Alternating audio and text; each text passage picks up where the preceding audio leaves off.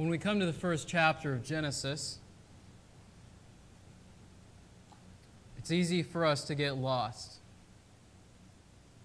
in arguments about theories of origins, lost in discussions about why certain things were listed on the various days of creation, perhaps even lost in discussions about what the creation week means for us in our daily lives. But look at the first verse. The first verse says, "In the beginning, God created the heavens and the earth." And this stands against those who would deny the existence of God. The Bible doesn't argue for the existence of God. The Bible just says God is and God made the world. And so we don't have to be apologetic for believing that, because that's what the Bible says. We don't have to start with the theories of men that come and go and try to make the Bible fit into those theories, because it came long before those theories, and it will stand long after those have been overturned and new theories have been put forth. People will say, well, science answers questions about the beginning of the universe, and so we know the Bible is wrong.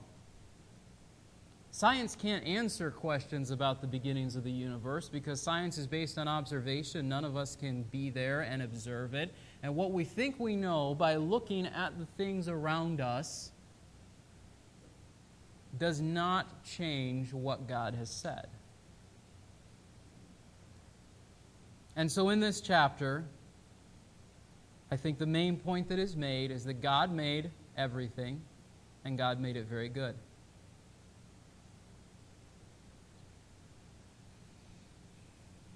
Some would argue for a break between verses 1 and 2. They would argue for death before the creation that God said was very good. They would argue for, perhaps connected with that, sin before it. They would argue for long periods of time. And in my mind, all of these things are an effort to concede to various theories that people have come up with who reject God. And we should not feel obligated to do that. It says God made the heavens and the earth. That's a summary statement of all of God's work. In verse 2 it says, "The earth was formless and void, darkness upon it, the Spirit of God moving over the surface of the waters." What precisely this means in terms of the order of what's laid out of the days and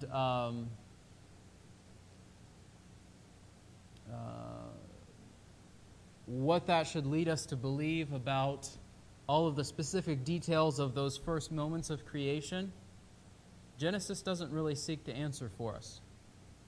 It just describes what was and what God did. And so it is not wrong to think about those things, but it's not the main point of this passage. God was present.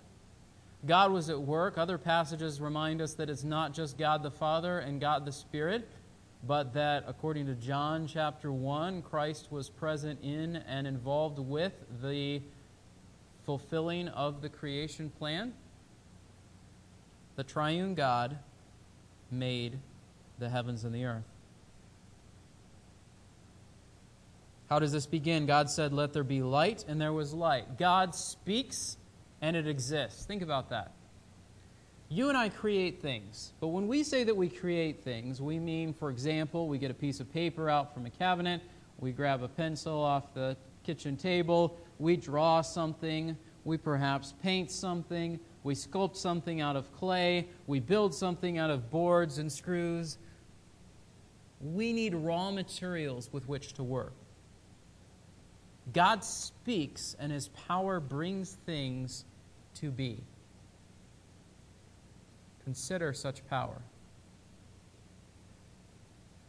We're made in God's image, and so we have some small ability to create, but our creation is never out of nothing, out of formlessness and void and darkness. We have to start with something. God didn't have to start with anything. We create things because we like them or they fulfill some need for us. We need a table, so we make a table. We want to appreciate beauty, so we draw a picture. God had no such need. God created to bring himself glory, but God was glorious if there was never a creature that existed to tell him so. All these things help us to see these truths in their proper perspective. God speaks, and it happens.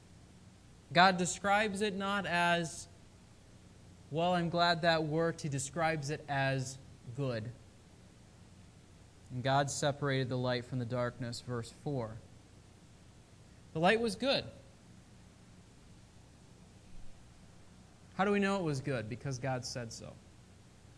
How do we know what is good? Because God tells us what is good. The reference point for what is good is God. Not us, not our assessment of the way that God works, but what God has said. God is the definition of good and the standard by which our actions and words and thoughts must be evaluated. Verse 5, God called the light day, and the darkness he called night. There was evening and there was morning one day. But it wasn't really a day, was it? It was a long period of time. It could have been thousands or millions of years. No, it says evening and morning, one day. Well, maybe it wasn't a normal day, but it describes it the way that we describe one day. There are very few occurrences in the Bible where a day is a period of time more than a single day. For example, the phrase, the day of the Lord. But it's not described as evening and morning one day, is it? Paul talks in the New Testament about in that day, the day in which Christ returns, and he's talking about all of those end times events. But again, he doesn't describe it with a phrase like evening and morning one day. Exodus holds this interpretation as well. It says, God created in 6 days, rest on the seventh, set a pattern for man's week. That's not the primary point of this, but it does support this idea that when God says it was one day, that it was one day. And they were actual days. They were not, it's not a poetic framework in which God talks about creating things and then putting things in those things. It's a normal week. God didn't have to take a week, but he did. On the second day, God said, let there be an expanse in the midst of the waters. Let it separate the waters from the waters. God made the expanse and separated waters below from waters above, and it was so. He called the expanse heaven, and there was evening and there was morning a second day. People also get into arguments about this verse. Is it a water vapor canopy around the earth? What does this mean when it says heaven? It's not heaven from the perspective of what we often think about heaven as like a destination for believers. It's heaven as in more like the idea of sky. God is creating the heavens around the earth. But that extends beyond just the oxygen that we breathe, the immediate atmosphere around the earth, that extends to the rest of the universe that God made, full of stars, full of potentially planets and other objects that we have never seen and may never see. God created all of those things. But in this context, it's primarily speaking about that which surrounds the earth. The third day, God said, let the waters below the heavens be gathered into one place, and let the dry land appear, and it was so. God called the dry land earth, the gatherings of the waters he called seas, and God saw that it was good. Then God said, let the earth sprout vegetation, plants yielding seed, and fruit trees on the earth bearing fruit after their kind with seed in them, and it was so. The earth brought forth vegetation, plants yielding seed after their kind, and trees bearing fruit with seed in them after their kind, and God saw that it was good. There was evening, there was morning, a third day. This poses a problem for people because they say, well, how can there be trees when there's no sun? We're talking about a God who speaks everything into existence supernaturally in a period of time that he is set apart to do so. You think God can't make a plant grow for a day until the sun is created? What about the point where it says, plants yielding seed and bearing fruit after their kind? Again, people talk about theories in which there is this progression from one species to another species, and so on and so forth, where these boundaries are transcended in a way that is not supported by any of the archaeological and fossil records that we have seen, which doesn't happen today, and which contradicts the specific statement that we see in this passage. It says, after their kind. There are broad families of plants, and they are able to make more plants within those broad categories,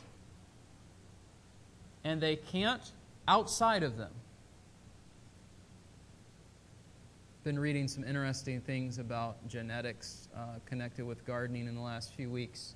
And it's fascinating to see how you take this thing and this thing. Maybe this one produces something that's pink, and you cross it with something that's yellow, and you end up with an unexpected color, all tied to the genetics of how all that's put together.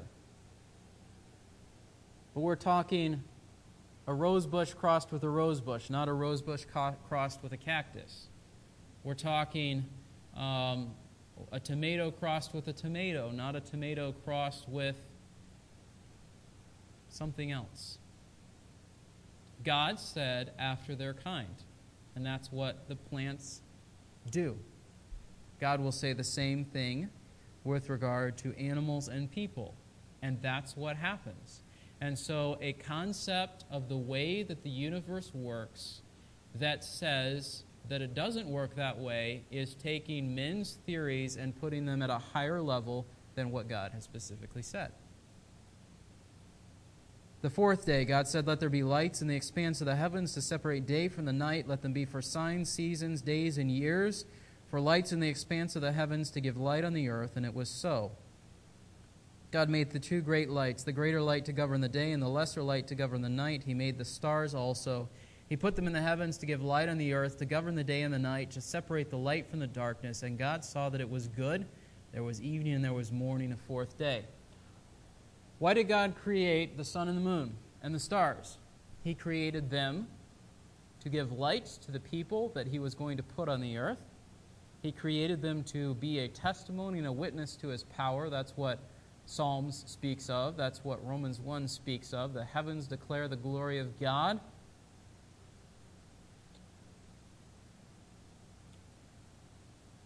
He put them to give order to the universe that he had made. It was not a chaotic happenstance. Things just sort of fell into place on their own. It was specifically planned and purposed and carried out by God. Verse 20, God said, let the waters teem with swarms of living creatures. Let birds fly above the earth and the expanse of the heavens. God created the great sea monsters and every living creature that moves, with which the waters swarmed after their kind, and every winged bird after its kind. And God saw that it was good. God blessed them, saying, be fruitful and multiply, and fill the waters and the seas, and let birds multiply on the earth. There was evening and there was morning, a fifth day. This again argues against theories of evolution that said that life began in the seas and then moved on to the land, because we have things that live on the land and things that live in the seas at the same time. And the reason was that God made them that way, and that's what he purposed for them to do. And they, in turn, produced more fish and more birds after their kind. There's dispute about what the word kind means. It's probably not as narrow as what we, our classification of a species, and it's not as broad as some of the higher classifications in that system. But the bottom line is there are different kinds of fish and different kinds of birds, and those different kinds of fish and different kinds of birds produced more fish and more birds after their kind. And then verse 24, God said, let the earth bring forth living creatures after their kind, cattle, creeping things, beasts of their earth after their kind, and it was so. God made the beasts of the earth after their kind and the cattle after their kind, and everything that creeps on the ground after its kind, and God saw that it was good. This is not an exhaustive list. It's not God made zebras and elephants and giraffes and everything else. It's God is describing general categories that the people in Israel would have been familiar with, So broadly speaking, living creatures, that's the broad category. And then here's a few specific examples, things like cattle and things like the snakes that crawl along the ground. God made all of those things. And God described it as good. Then God said, verse 26, "Let us make man in our image according to our likeness, and let them rule over the fish of the sea and over the birds of the sky and over the cattle and over all the earth and over every creeping thing that creeps on the earth." God created man in his own image. In the image of God, he created him, male and female, he created them. God blessed them, and God said to them, "Be fruitful and multiply and fill the earth and subdue it, and rule over the fish of the sea and the birds of the sky and over every living thing that moves on the earth." Then God says, "Behold, I have given you every plant yielding seed that is on the surface of all the earth, and every tree which has fruit yielding seed, it shall be food for you. And every beast of the earth, and every bird of the sky, and everything that moves on the earth which has life, I have given every green plant for food." And it was so. God saw all that he had made, and behold, it was very good. And there was evening and there was morning, the sixth day. There are a number of points that we see from these verses that I just like to highlight for you briefly. God made people in his image. Why do people have value? Why do they have worth? Why is life important? To be valued, to be preserved, to be defended, because it comes from God, it reflects God, and it is for God, and we ought to value it as a result. Why do people keep dogs as pets, and dogs don't keep people as pets? Certain kids' movies notwithstanding. Because that is the order that God established. God created all of these things and put human beings at the top of it in his image, as it says in the Psalms, created a little lower than the angels to rule with dignity and honor. That is not the result of a long process of evolution in which we won out. That is because God said it was that way. We have a responsibility in connection with these verses to be wise stewards of the creation that God has put under our control, but it never should take priority over human life. Because people and animals are in different categories. Ironically, we live in a world today where there is sometimes more enthusiasm and effort and fundraising that goes into the preservation of a stray cat or dog or bird than in preserving the life of a human child because the parent didn't want it.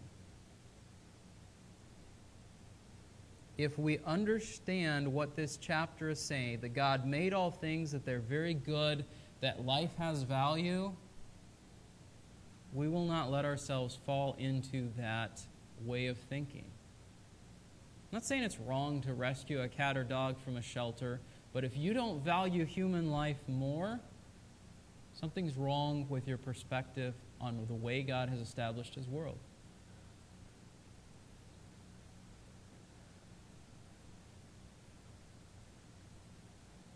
There's dispute over whether this command continues today. Do we still have authority over the earth today? Is there still this command, verse 28, to be fruitful, multiply, and fill the earth and subdue it? I think that the urgency of the command is different for Adam and Eve when there were two people, for Noah and his family when there were 8 people, than in our present world today. But we also live in a world where sometimes we don't value children and see them as blessings and gifts from God. So this is something that is broadly given to humanity as a whole through Adam and Eve. So it's not a specific command to a specific family, to be fruitful and multiply and fill the earth. But in looking at a passage like this, we should not arrive at a point that says large families are wrong, or another extreme that says small families are wrong, because we live in a different time than when God gave this command.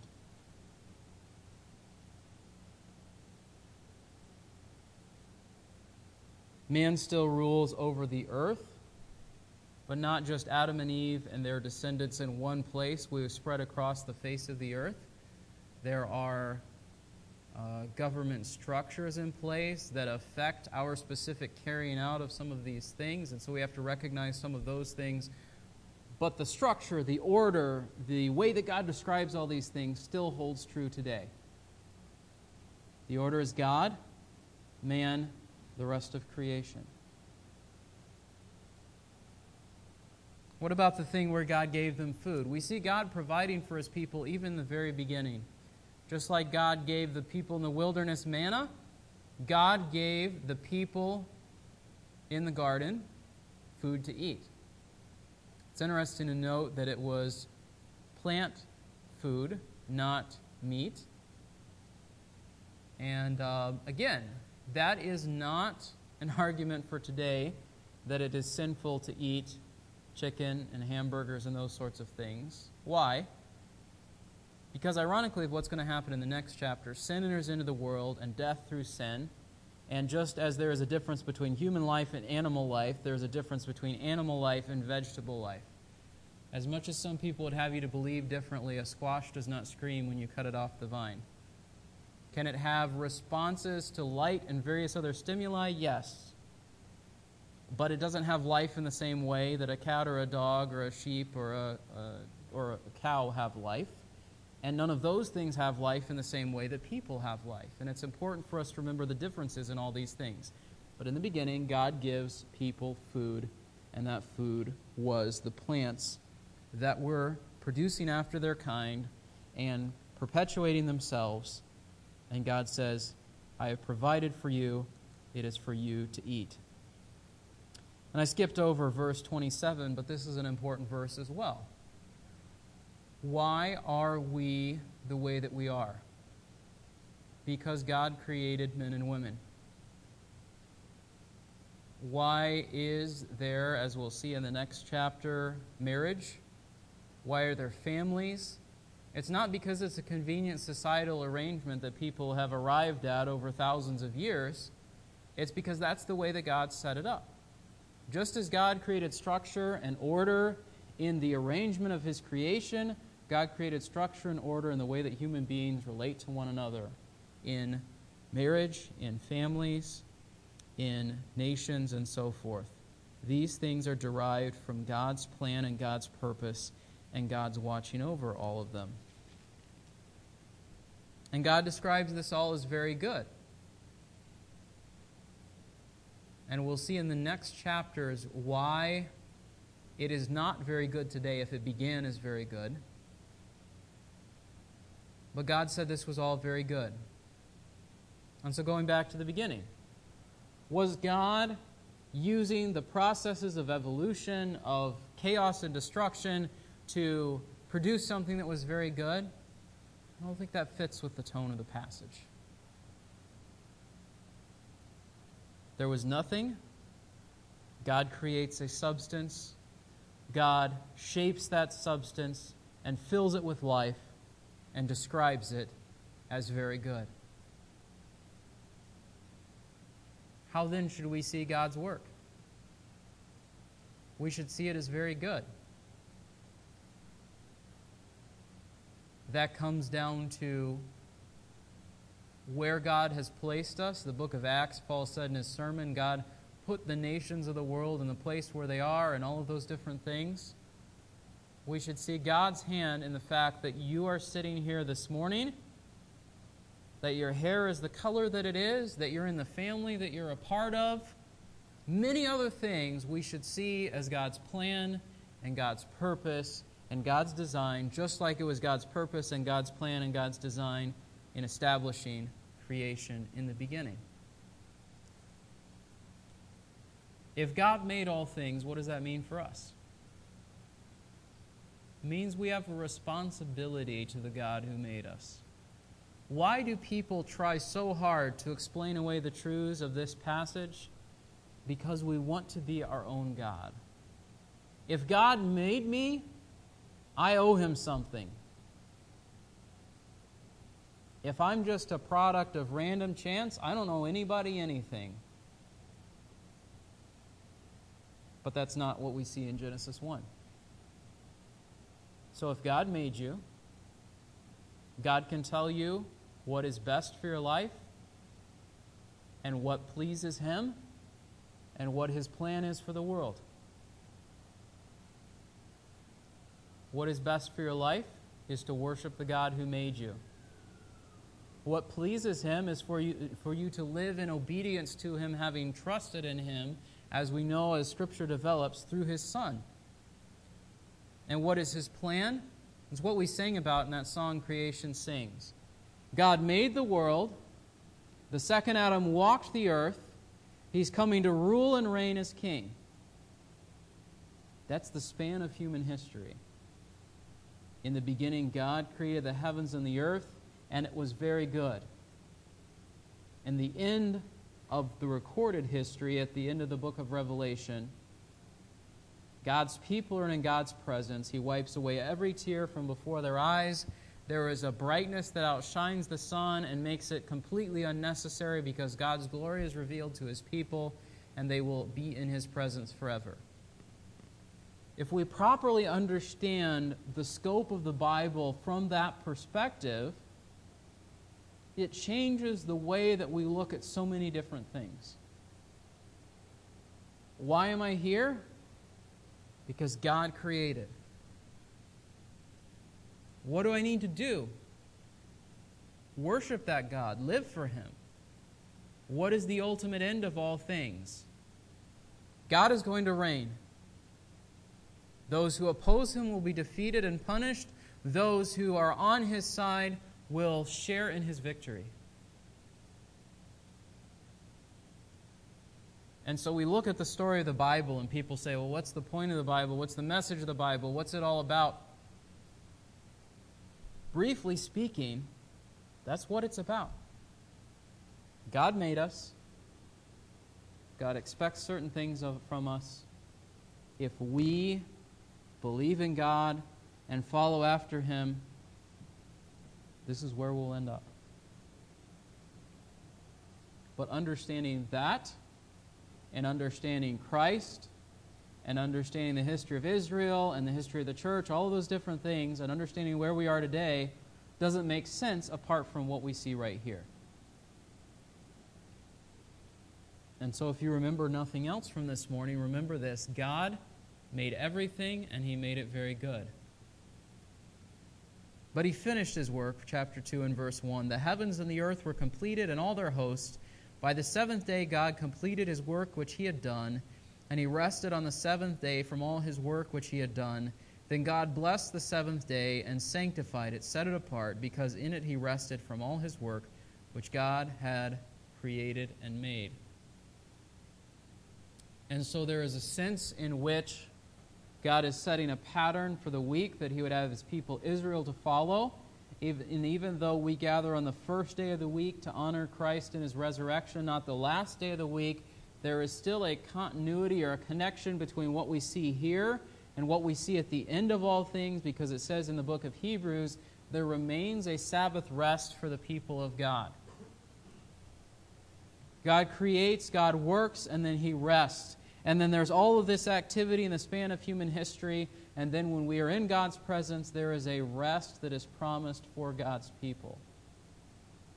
And so we see these connections, again, over and over, between the beginning and the end, between the start of God's plan and the completion of God's plan.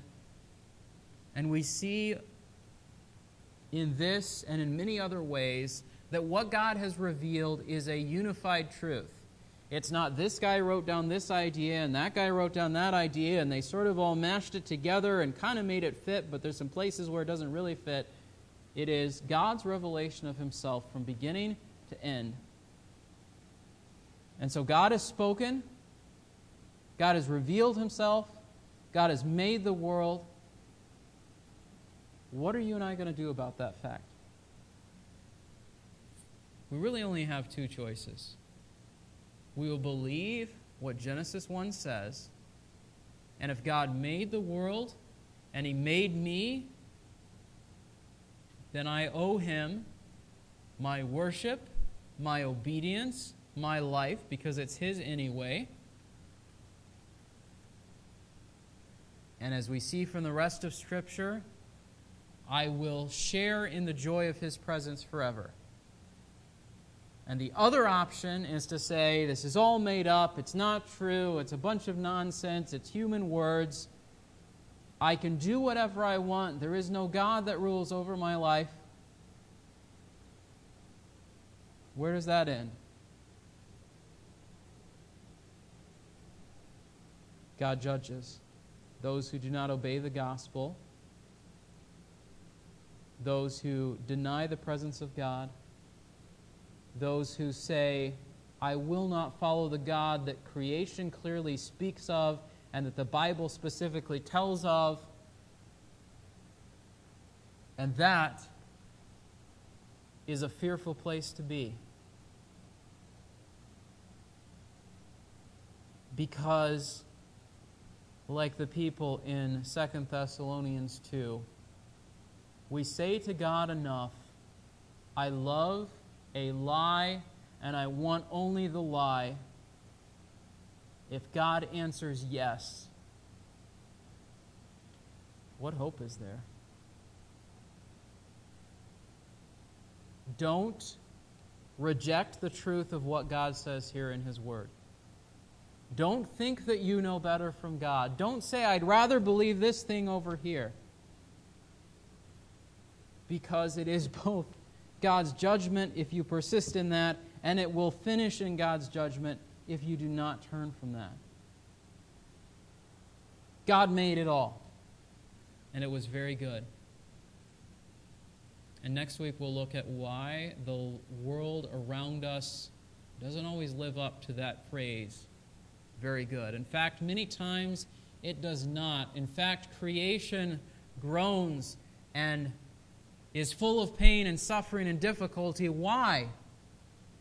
We'll look next week and answer that question. But for this week, God made everything, and it was very good. Let's pray.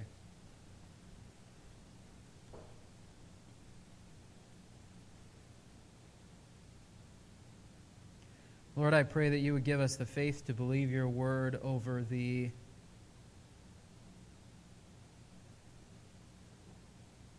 ideas that well-learned people put forth as being a better explanation of things.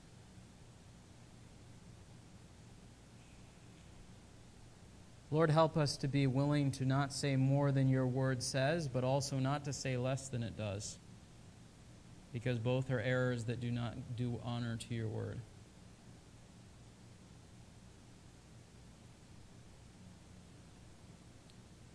We don't have all the answers for all the questions that a chapter like this raises, and a big part of that is the fact that we're not God and we do not fully understand how everything fits together. But that in and of itself is an opportunity for us to trust you and rest in the fact that you are God rather than arrogantly trying to be you. If we walk away from a chapter like this and we can explain all the theories that are out there and our reasons for them and all of those sorts of things, and we miss the point that you made the world and it is your world and we must live in it for you, then we've missed the point of this truth. Lord, help us not to miss the main point because we want to figure out all of the little points connected with it. Help us not to forget that you made a world that was good, which raises the question of why is it not good now, which drives us to Christ.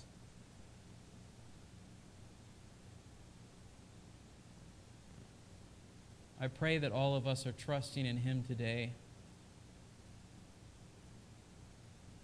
I I pray that even if there are still questions in our mind after reading a passage like this about all the specific details, that we are firmly assured that you made the world, that it is your world, that it was very good when you created it, and it will be very good again when you restore it. Help us to have that hope and to live in that hope and to share that hope with other people. We pray these things in Christ's name. Amen.